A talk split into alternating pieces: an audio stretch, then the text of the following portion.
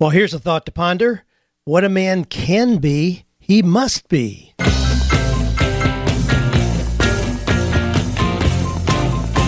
Do you love your work? Do you think it's possible? Well, you're about to find out. It's time for 48 Days to the Work You Love with Dan Miller on the 48 Days Online Radio Show. Whether you need a professional tune up or a work overhaul, this is the program for you. Now, here's your host, Dan Miller. Well, hi, yes, this is Dan, and you're listening to 48 Days Radio, where each week we take 48 minutes, dive into those real life questions about finding your passion, deciding what kind of life you want to live, and then finding or creating work that allows you to show up every day, excited to be able to do something that is meaningful, fulfilling, and profitable. Their sponsor today is Harry's Razors. Started my day off this morning. You know, last week I talked about can you have facial hair? Had a lot of feedback to that. Uh, a lot of people wondering if that's really still a solid rule. We talked about that. Anyway, I start my day with Harry's Razors. I encourage you to do the same. Here's what some of the things we're going to be talking about today. Can I still have a meaningful life after 65? Wow, interesting question. How about this? Do entrepreneurs take these kind of risk all the time? Can't wait to get to that one. I want to share some personal experiences about taking risk, how we frame risk as entrepreneurs. Someone has an offer. Here are 50 ways for artists to achieve their goals. Great testimonial coming up. And I feel like I'm on an abusive roller coaster with myself. How can I schedule interviews when I'm working full time? And then this one, how about this? I know I'm smart. I know I'm talented. I know I have so much I could do. Why do I continue to hold myself back? How do I get past this rut? That's all one question. Well, here's our quotation for the day. This comes from Abraham Maslow, one of the old greats in psychology, psychoanalysis. He said, A musician must make music, an artist must paint, a poet must write, if he is to be ultimately at peace with himself. What a man can be, he must be. Now that relates to a whole lot of you who are considering things that you'd really like to do. And yet you feel trapped in things that you don't really like to do because you need to pay the mortgage and put groceries on the table. Boy, that's a tough place to be. That is a tough, tough place to be caught in that quandary. Well, our quotation says if you're a musician, you must make music. If you're an artist, you must paint. Whatever it is that you're feeling like you can do, where your passion is, you have to do that to ultimately be at peace with yourself. I believe that 100%. I've seen too many stories confirm it both ways. So we're going to encourage you to do that as we go through things today. Hey, I want to share with you a little bit more about Harry's, and we'll move into the questions. Well, you know, I'm pretty particular about how I start my day. In fact, one of my most popular books is The Rudder of the Day because I believe that first hour of the day sets the stage for what our day is going to be like. Part of my starting the day is grabbing that orange handle on my Harry's razor to get a clean, close shave. Now, I know some of you like stubble and it's kind of cool to have a beard and all that. Boy, not me. I want to be fresh, clean, shaven, ready to start the day. It makes me feel more confident and ready to go. Hey, we got a special offer right now. Harry's is so confident in the quality of their blades, they'll send you the popular free trial set, which comes with a razor, a five blade cartridge, and shaving gel. All that's free when you sign up for a shave plan. Just pay shipping. Plus, there's a special offer for fans of 48 days. Get a bottle of Harry's post-shave balm added to your order for free when you visit harrys.com slash 48 days. So go to harrys.com slash 48 days right now to claim your free trial set and post-shave balm. That's harrys.com slash 48 days. All right, we are now in November. You know that's an exciting time of the year for me because that's when I'm thinking about the next year. Now we're released this this podcast is being released on November 11th.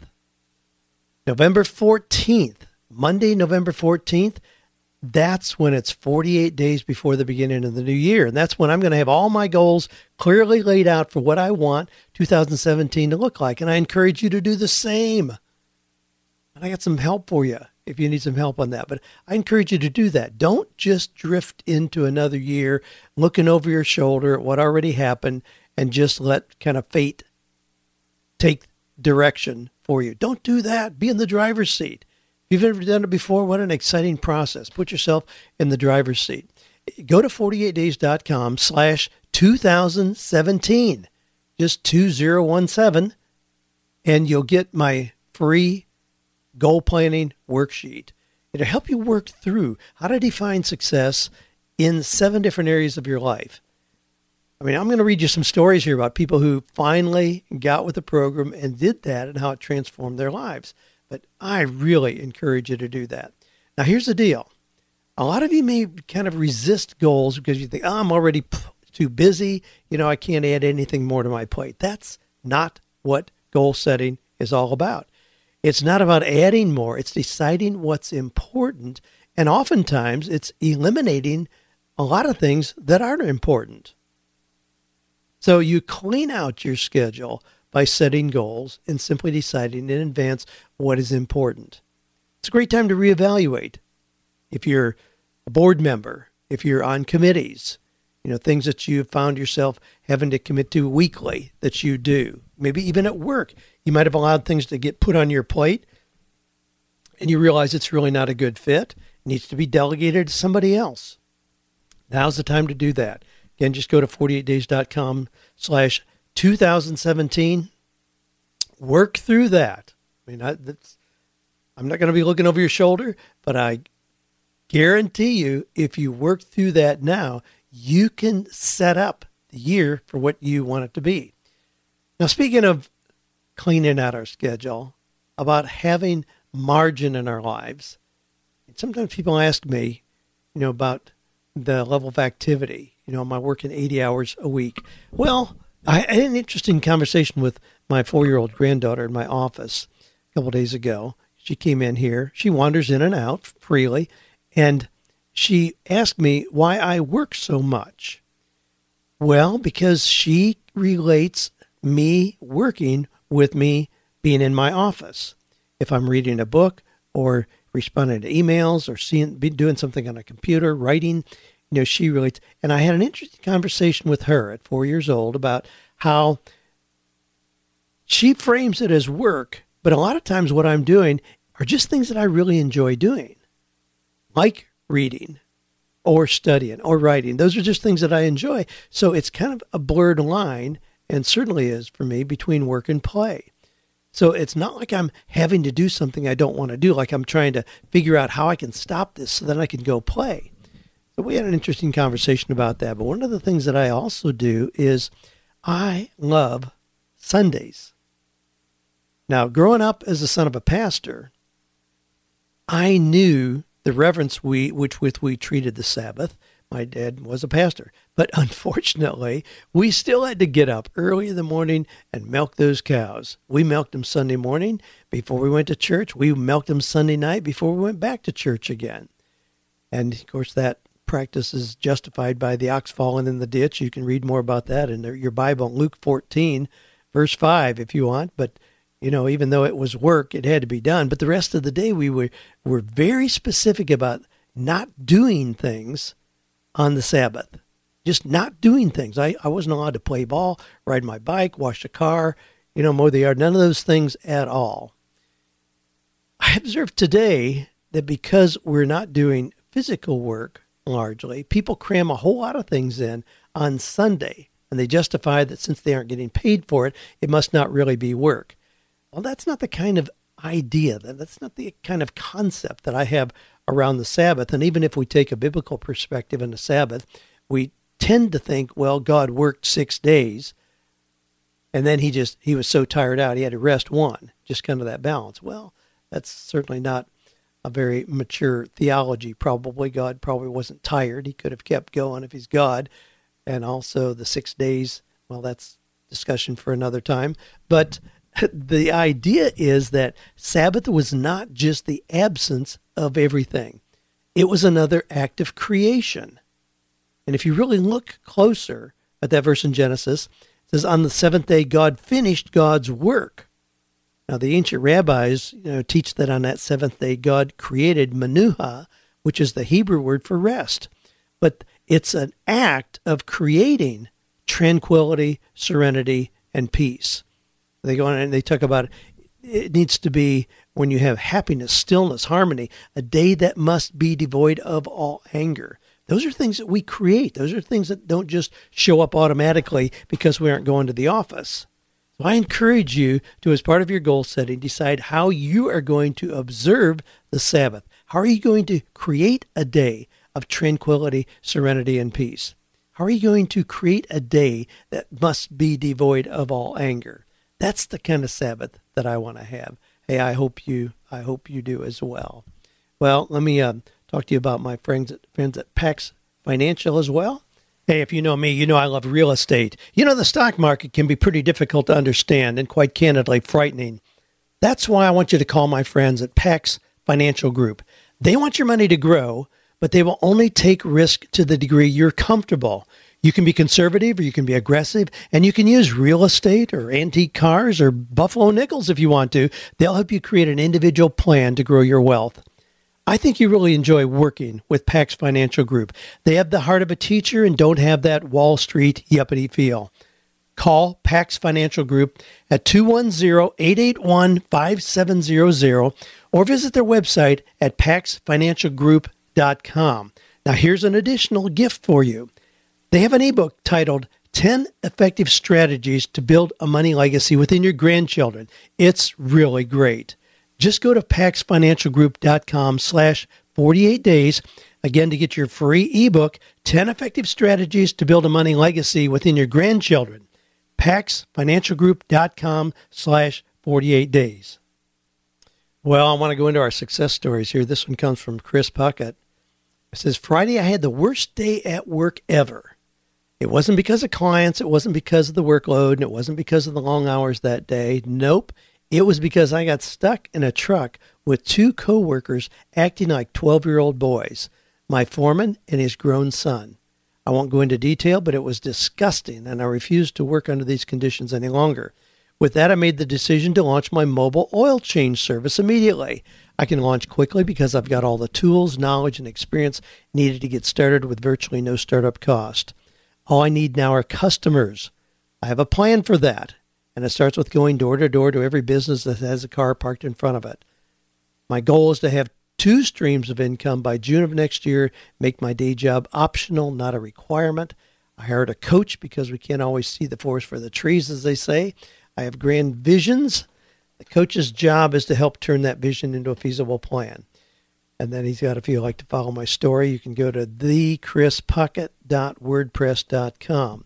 Well, congratulations, Chris. Golly, what a cool thing to just decide and know, have a clear idea. I mean, I love these kind of ideas that are specific. This is a very, not a bricks and mortar business, but it's very physical, intentional kind of business that you do with tools. So it has very clear beginning and end. I like that. Mobile change service. Years ago, I had it when I had an office in Brentwood, Tennessee. Had a young guy knock on the door one day, walk in, he said, How would you like it if I picked up your dry cleaning and just took it and handled it for you so you wouldn't have to go, you know, haul it in in the rain, then decide what day was it you were supposed to go get it? Pick it up on Tuesday and bring it, bring it back clean, fresh, ready to go on Thursday or Thursday to Tuesday. I said, Wow, that sounds really cool. Well, he did that. The first day eh, in the story, I got to be friends with him. Golly, um, you know, we, we've been friends for many years now but uh, he had got he got 76 customers that very first day. His name is Shane. Very first day, he got 76 customers by just walking in and asking that simple question. Now the deal was in that example, it wasn't going to cost me any more. It was going to cost me exactly the same as if I had taken it to the dry cleaners. But now think about what dry cleaners are confronted with. Their biggest challenge is marketing their biggest challenge is getting people to walk in the front door with clothes. So they were given this young man, he had negotiated with them to get 40% of the price. So if getting a shirt clean cost $1.60, he's going to get 40% of that. So his profit came from the dry cleaner, not from an additional charge to the customer. And because of that, he got those 76 customers the first day, turned that into a very, very lucrative business. So, congratulations, Chris, on doing that. Hey, mobile oil change. Yeah, that's a great idea. Love it.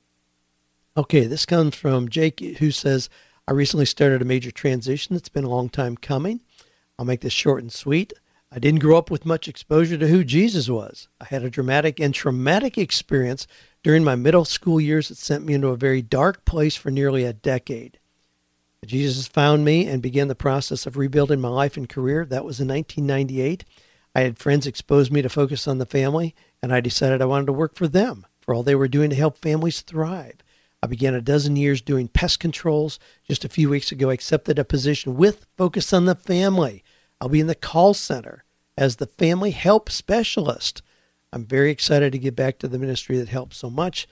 Uh, the confidence to even attempt this transition came from God, but primarily through the encouragement of, and wisdom of Dan Miller and the 48 Days message. Thank you. Well, thanks for your note, Jake. Congratulations. What a great story. Yeah, and that, you know, transition doesn't always take place immediately. It takes some time. But if you start seeds, water, nurture those, get them going in the right direction, then you can see the fruit come as you described. To get the job of your dreams, awesome. Congratulations. All right, this says, this comes from um, Lynn, who says, Thanks so much for your 48 Days book, podcast, Your Godly Wisdom. Eight years ago, during the Great Recession, your book helped me successfully restart a career after 16 years as a stay at home parent. This year, your book helped me again find a job I love. I no longer dread Mondays. I appreciate your ministry very much. Wish you continued success and good health. Sincerely, Lynn from Jacksonville. Well, thank you, Lynn. Congratulations on again taking action. I can provide knowledge. Knowledge doesn't do anything to put you in a better place.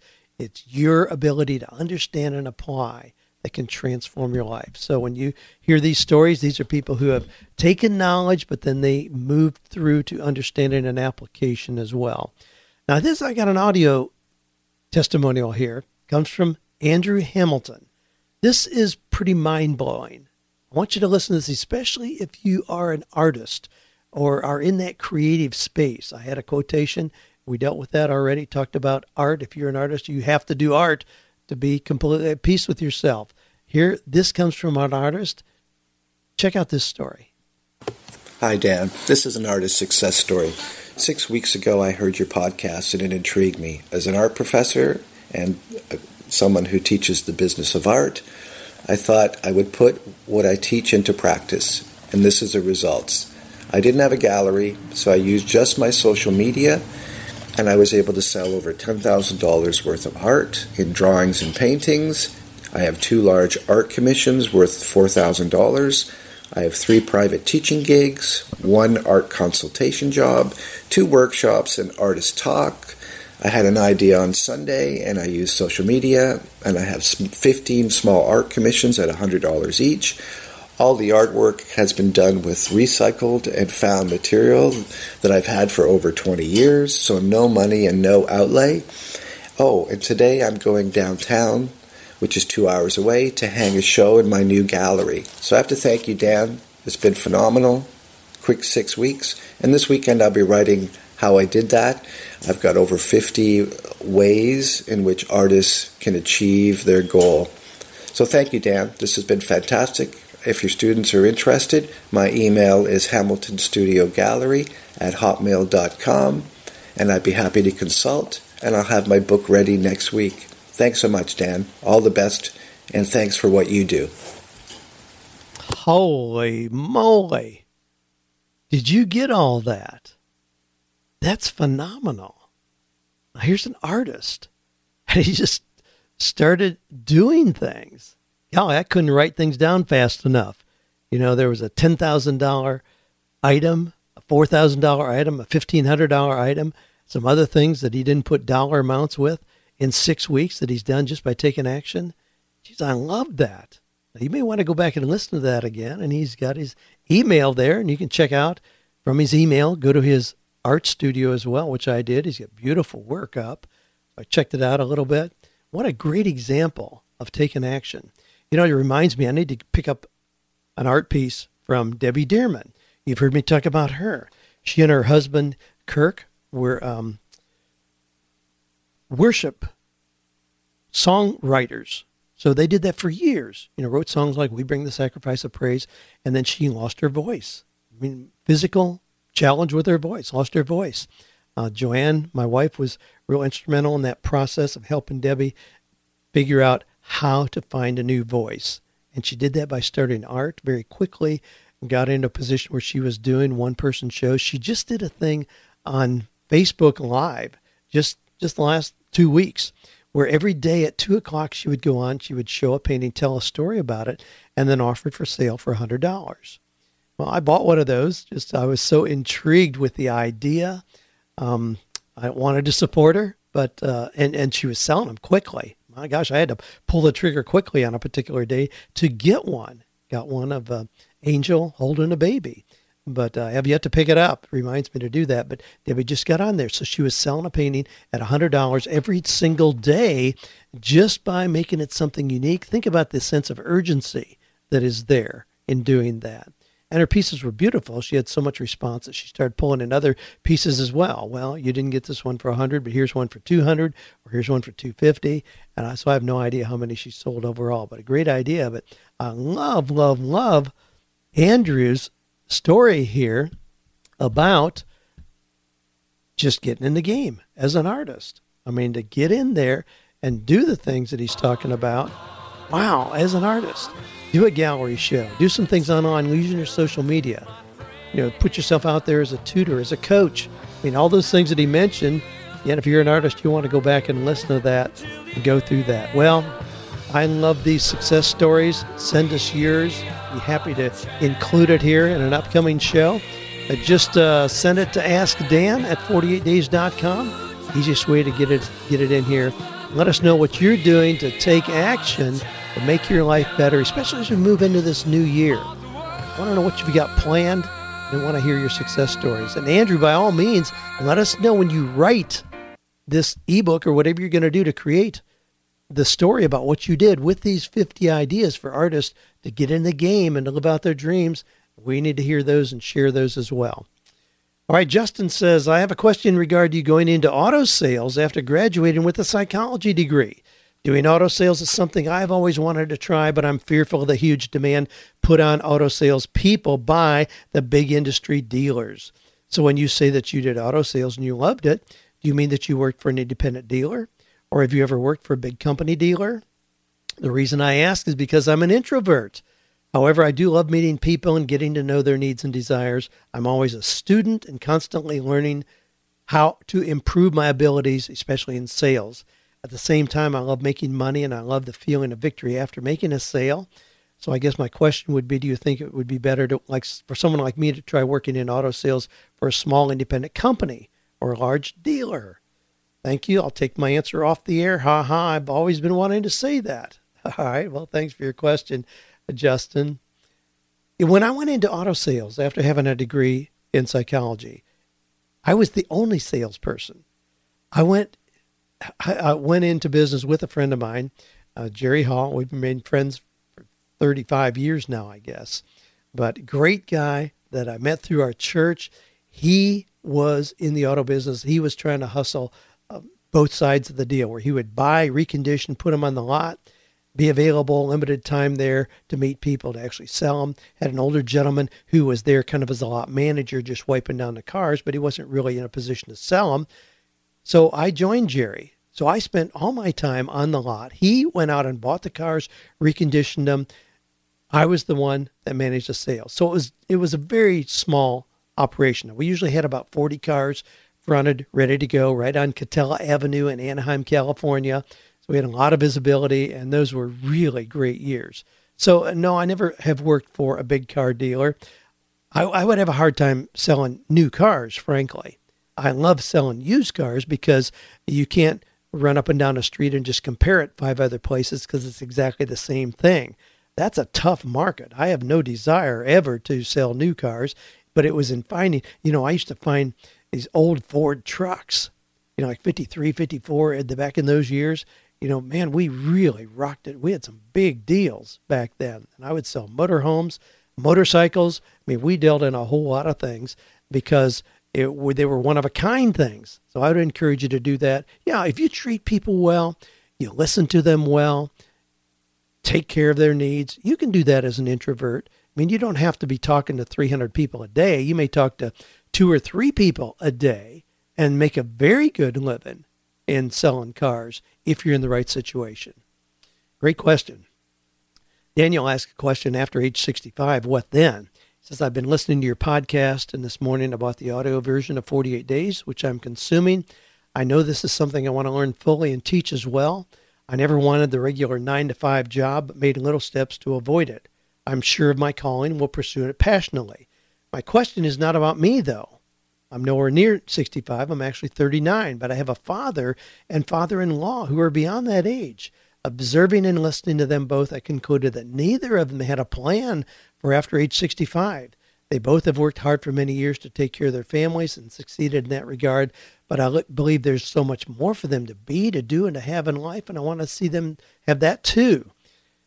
Uh, my father is a self employed bus driver, and with age and competition, his income is gradually decreasing. A few years ago, I asked him if he could not drive anymore, what would he do for an income? And he had no answer for me, neither did he have a plan.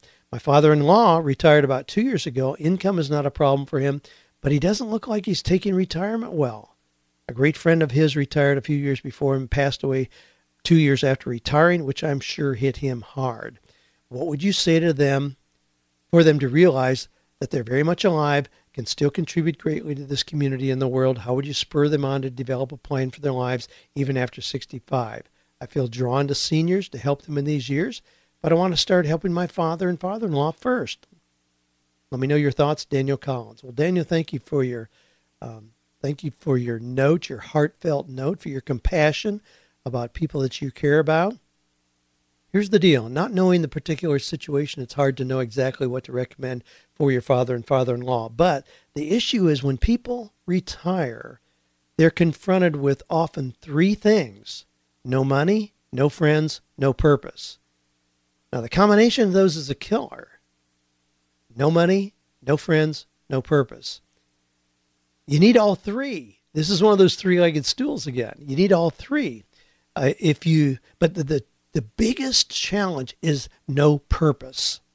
There are people with money and friends, but if they don't have a reason to get up in the morning, what you're doing is you're telling your body to start shutting down. That's why we see people die two years after retirement, even though they were, they were previously in great physical health. No purpose, you are telling your mind and your body, hey, it's over. And your organs start to shut down. I mean, we know that physiologically. So they've got to have a purpose. They've got to have something. If it's volunteering, you know, if it's having a little online business, if it's mowing the neighbor's yard because, you know, she's a widow. I mean, they've got to have something that's a purpose. So help them define what would that be. So they have a week that's clearly identified with things that have meaning and purpose involved in them. That's the biggie. No friends and no money, you can take care of those. If somebody has a clear purpose, you can attract friends and you can attract money but you need to have that combination of those. Craig says, Hey, I hope all is well. Thanks for all you do. I've written several articles that have been published by my city's local newspaper. Should I also post those same articles on other sites like LinkedIn, etc.? I know on the search side, Google doesn't like the same word for word article published in multiple places when it comes to SEO, but I didn't know if that mattered in this case. Well, it does, although probably if something's on your local newspaper, it's not really going to be ranked very high in a Google search engine anyway. So it's probably not a big issue. But I repurpose content a ton. I mean, I can go back, we're in November of 2016. I can go back and look at all the blogs that I wrote in November of 2006, 10 years ago. And I do this a lot. And so I find an article and wow, I want to rerun that. So I don't run it word for word the same, even after that period of time. I change the title. I go in and update things that are current to today, examples of something that I may have done in the last week. So I, I tweak it a little bit, but not much. Now you you can find tools out there. This is called spinning. It's called WordSpin. And and there are tools that you can go you can actually go to like articlespinner.in and put in an article and it'll spin it.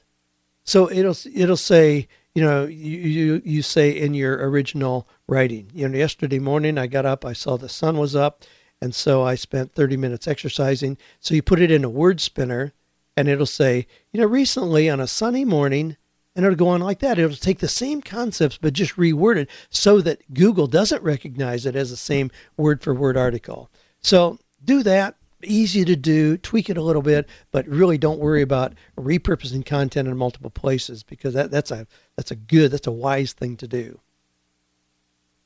All right, this comes from Ben and Melissa, and um, who says, "I'm partly a success story to share. Mostly, it's a question. My husband Ben and I so this is Melissa writing, are pushing forward in our entrepreneurial endeavors thanks to the inspiration from your podcast and others like Michael Hyatt and Dave Ramsey. Ben is working a lot because of the student loans that were paying off, but he still managed to put a lot of time in this summer into completing a card game he designed. Woohoo! We have it for sale on a print on demand website, and I'm preparing the wholesale line sheet for retailers. The game is called Park Trails. We have a free print it yourself version available at Ben Panter, P-A-N-T-E-R dot com slash park trails. Unfortunately, have it available for wholesale. We need to price it at 50% of the recommended retail, which is not possible with the print on demand site at its current price of $14.99. Now, what Melissa does is go through here in order to get these printed on a large scale. It cost maybe three or four thousand dollars for 500 to a thousand games. I don't want to spend that much money, she says, because I'd rather see that go to our debt. We have about two more years left to go with $60,000 in debt. My gut and my husband say to send out the wholesale line sheet, get some orders in before we get the game printed on a large scale. We'd still have to front some money, but not as much. I guess I'm just curious. Now, this is where it, this is a great question. Why I want to include it here. Melissa says, I guess I'm just curious if entrepreneurs take these kind of risks all the time. If we weren't in debt, I might risk it. But right now, it just doesn't seem like the right time. But I wonder is this what entrepreneurs do? Do they spend that kind of money before there's even been any sales or proof that it's a good idea? Thank you for advice and inspiration.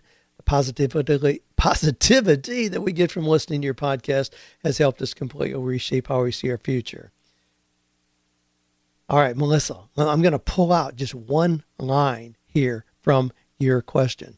I don't want to spend that much money because I'd rather see that go to our debt. Oh my gosh, that tells me your mindset. That tells me you expect to spend the money and maybe not get it back. If you see the money as an investment, you ought to see that as taking a big chunk away from your debt. So the first thing is you have to have total confidence in this before you move ahead. Now, I'm going to encourage you, yeah, do not order a large scale printing until you have 500 orders for 500 games or an email list of 10,000 people. No, entrepreneurs do not take the kind of risk that you're describing. Not a chance. But let me give you a couple examples of how I take risk that are related to this. So a few years ago, 48 Days to the Work You Love, the first version came out. My publisher put together a package where we had the hardback, the workbook, two audio CDs, all put together in a custom designed box. So it was a cardboard box, Velcro flap over, and it was designed specifically for Costco. So their initial order, opening order, they ordered 60,000. Now this was through a publisher, so I wasn't involved in that at all. So they ordered 60,000 units and went on from there, you know, sold a whole lot of that. But it was packaged specifically for them. So it had, now it retailed for $49. So it retailed, let's just make it $50, retailed for 50 bucks, had the hardback in there, $21.99, the workbook, $25.95, two audio CDs, $14, so $62, but it sold as a package for $49. But Costco, the way they do their promotions, they'll bring something in for like 90 days. I mean, that's just the way they do it. So when they finished their promotion, although they sold a ton of those, they return the remaining sets from all their stores. They get that agreement in advance. You know, it works great for them. They don't have leftover inventory. They don't have to do liquidations and closeouts. They return it back to the vendors.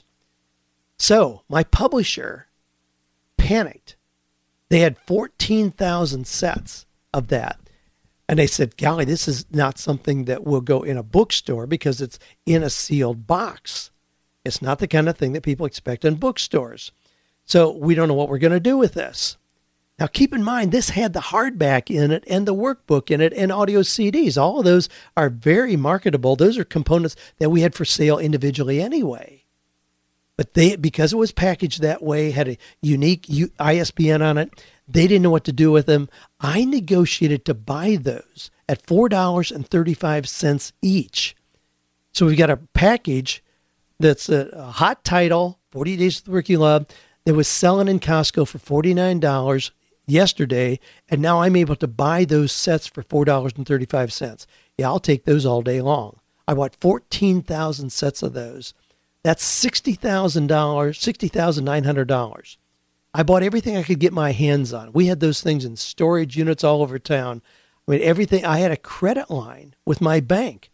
So I didn't have that money sitting in the bank. I used a credit line, every single penny for that. Right after that, we had a Christmas special and sold that package in a box, the hardback, the workbook, audio CDs for $25. So it was half of what it had been selling for at Costco. $25. But now with what I had paid, that meant I was making clear profit $20.65 on each sale. Now, we already had about 80,000 people on our email list, and we sold about 8,000 immediately that Christmas. We had, golly, we had neighbors, families, kids, everybody in assembly lines in our office putting those things together, getting them mailed out. I remember it was really a fun time. So we sold about 8,000 of those. So I had invested the $60,000, but in 90 days, we had already taken back in over $200,000 with a clear profit of $139,000.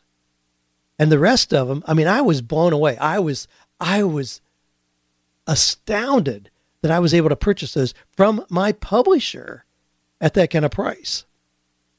So the rest of them we sold over time, and we finally cleared out every single one of them with a ten dollar closeout on that package before right before the next revision of 48 Days to the Work You Love was released. Now that's the kind of risk entrepreneurs take. Very planned out, very clear results in sight. So we're not talking about risk in the way that if I go to Las Vegas and I put the title to my Corvette down on a roll of the dice, that's risk. I don't have any control over the outcome. That's not what entrepreneurs do. So if you're going to print your game, you better have a real clear strategy for knowing you're going to sell 500 of those in the first week. Now, here's another example. I was on a radio show. This was Moody Radio out of Chicago.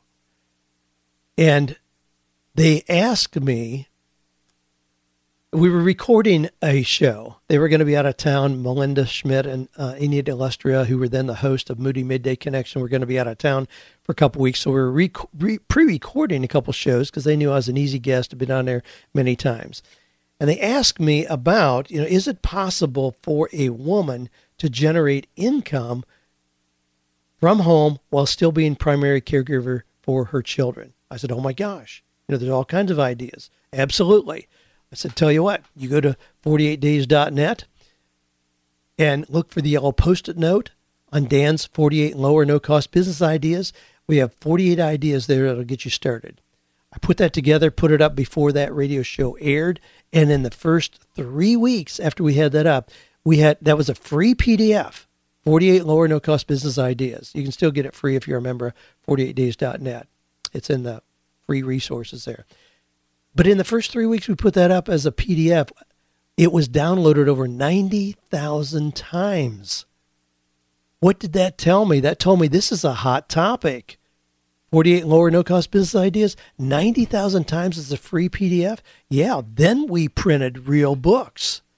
Then we went and got I think our initial order was 2,500. We ordered 2,500 as a nice printing break at a cost of $2.65, which is pretty expensive. But we sell those for $20 each. Again, I already had the proof that this was a hot idea.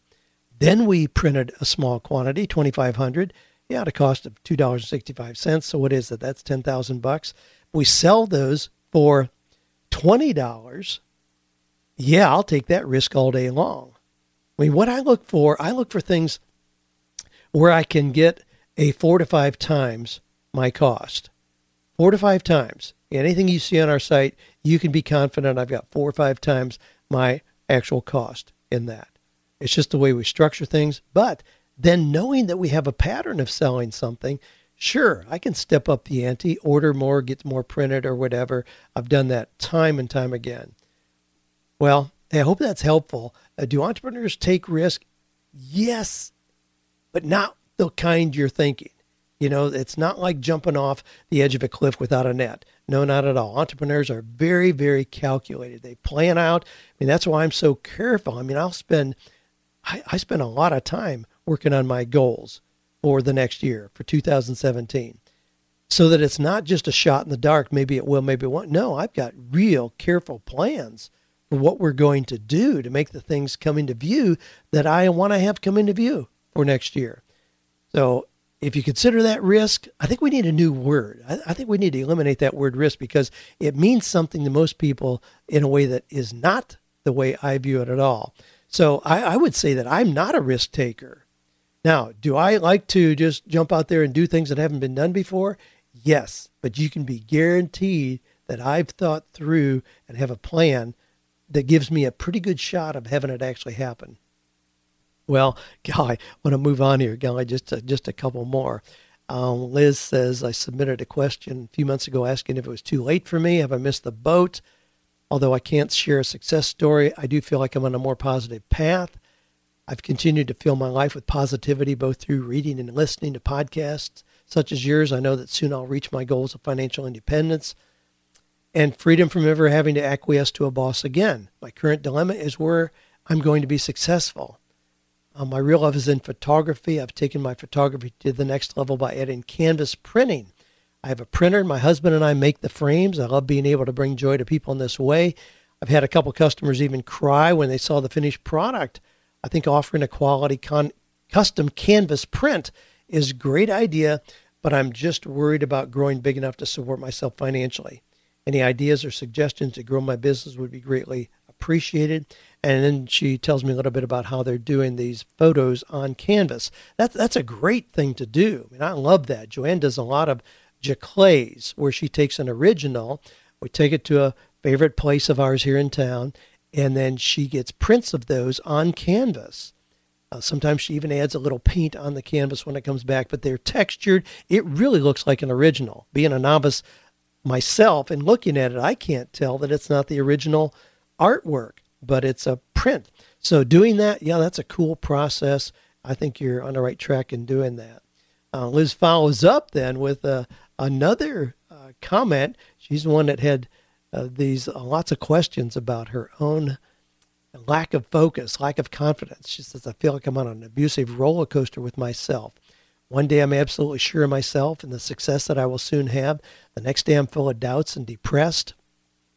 I don't know what I should do. I don't know what I should try. I sometimes think it's easier just to stay where I am, but I feel stuck. I hate my job right now. I struggle with deciding whether I should stay where I am and feel miserable or try something new. It's so hard for me to sit here and write this because I think, how can I ever be successful if I can't even decide what I want to be successful at? How do I find what's truly going to make me happy and fulfilled? Wow, this is this ought to be uh, this ought to be a, a discouragement poster or something, Liz. Um, I know I'm smart. I know I'm talented. I know I have so much I could do. Well, I could continue to hold myself back. How do I get past this rut? I read about I read about belief systems, how to change mine and let go of limiting beliefs. Listen to you. I listened to the Zig Ziglar podcast uh, with your son Kevin. How long does it take to finally sink in? Is this normal? Wow. All right, man. It pulls me down. Read through that. Well, keep flooding your mind, Liz, with positive input. I mean, our minds are like gardens. If we let weeds get started, those weeds are going to multiply quickly and take over. But if we intentionally plant flowers, then we fertilize those. You know, pull up the weeds, water the flowers, trim and prune those, and they will multiply as well over time. So you're doing the right things. Don't lose momentum. Don't let yourself fall back down by letting these negative, discouraging, limiting beliefs creep in. It's an ongoing process, it's a daily process. When I've gone through the most difficult times in my life, you know, I've increased the number of hours that I spend every day listening or reading positive things, listening to or reading positive things. So I, I do at least two hours a day where I'm doing that, where I'm listening, beating my brain full of positive things. I mean, make sure that you do that. Make sure that you continue doing that. And yeah, you can get on top and have the kind of life that you want. But with what you're doing through your art, I mean, go back and listen to in the testimonial section that we had, listen to Andrew's testimony as an artist about the things that he has done. I mean, listen to that to encourage you. I mean, that ought to get you going. If nothing else does, do some of the things that he's done.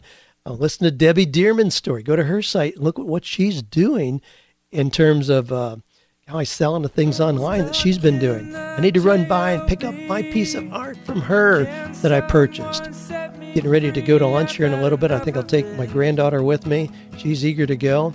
We'll, we'll have the top down and go get lunch and pick up that art piece from Debbie. Well, I want to encourage you if you are a musician, you must make music. If you're an artist, you must paint. If you're a poet, you must write in order to be ultimately at peace with yourself. What a man can be, he must be. And that comes from our original quotation of Abraham Maslow. So, yeah, you know, we, we hear a lot of lip service to be your best self, be all that you can be. I mean, golly, even the Army tells you that. But you can do that no matter what it is that you are, what situation you're in. Yeah, you want to be the very best version of yourself.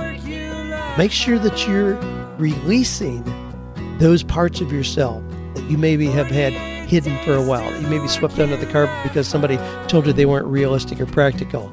Hey, pull those out, experiment. As we go into the new year, I mean, what's the worst that could happen? Don't burn the bridges, but try those new things. If they work, it can put you on a new path. If they don't, keep trying. Find other things. Well, hey, this is always a delight. Check out and get your goal planner, 48days.com slash 2017. Check it out. If you want to come to Coaching with Excellence, talking to a lot of people about that right now. Seats are filling up.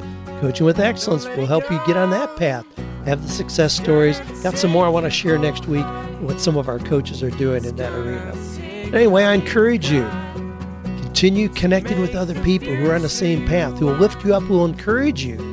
People who, like you, are finding or creating work that is meaningful, purposeful, and profitable.